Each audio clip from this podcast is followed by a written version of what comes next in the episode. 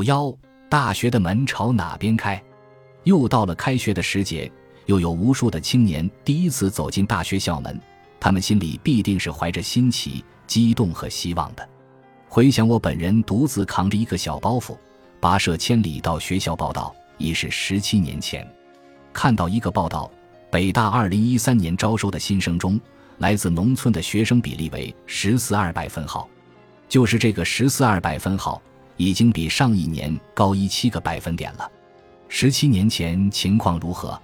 我没有那时候的统计数据，但根据切身的经验，那时北大的农村大学生比例远比十四二百分号要高。放在更长的时间坐标下，城乡大学生生源比例的变化问题就显得更加突出。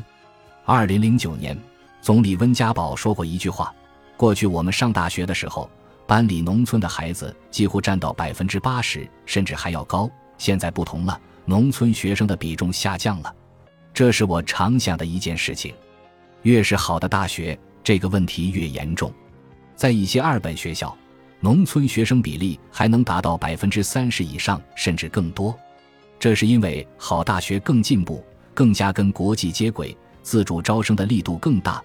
北大的说法是向主动多样化选拔最适合北大培养的优秀学生的战略转型。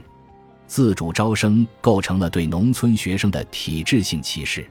学生的综合素质是由教育水平决定的，教育水平又由国家投入的不均和城乡间差距决定。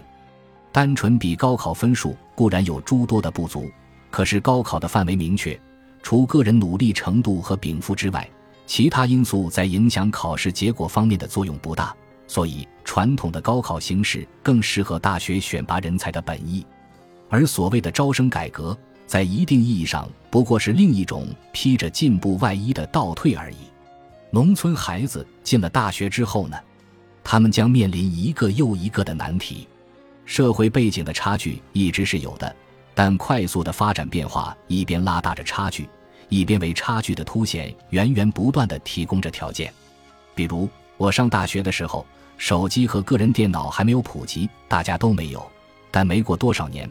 这些东西就成了大学生的必备物品了。这还不是个人消费的问题，教学方式的改进完全是以每个学生都有笔记本电脑为前提假定的。逐年在上涨的学费加上这些开销，对农村家庭构成何种的负担是可想而知的。问题是现实的，也是心理的。范美忠、范跑跑在解释他为什么会有那种惊世骇俗的观点时。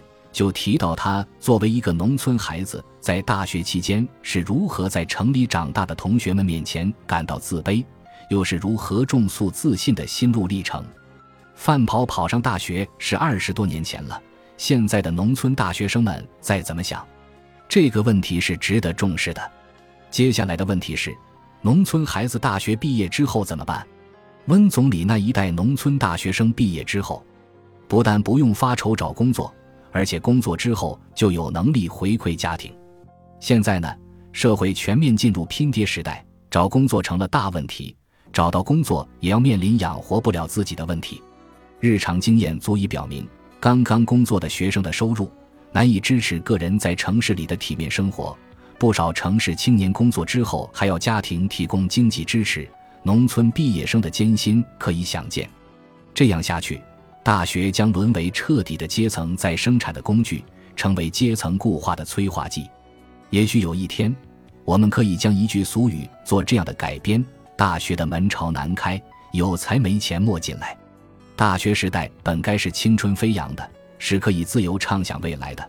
可是现实告诉农村大学生，你们的未来不是无限可能的。未来有多远，取决于父辈的肩膀有多厚实。如果我们能辩证的看问题，也可以发现其中的积极因素。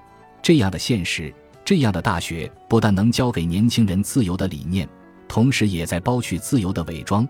他时时提醒这一代年轻人，不要忘记自由的分配问题。二零一三年。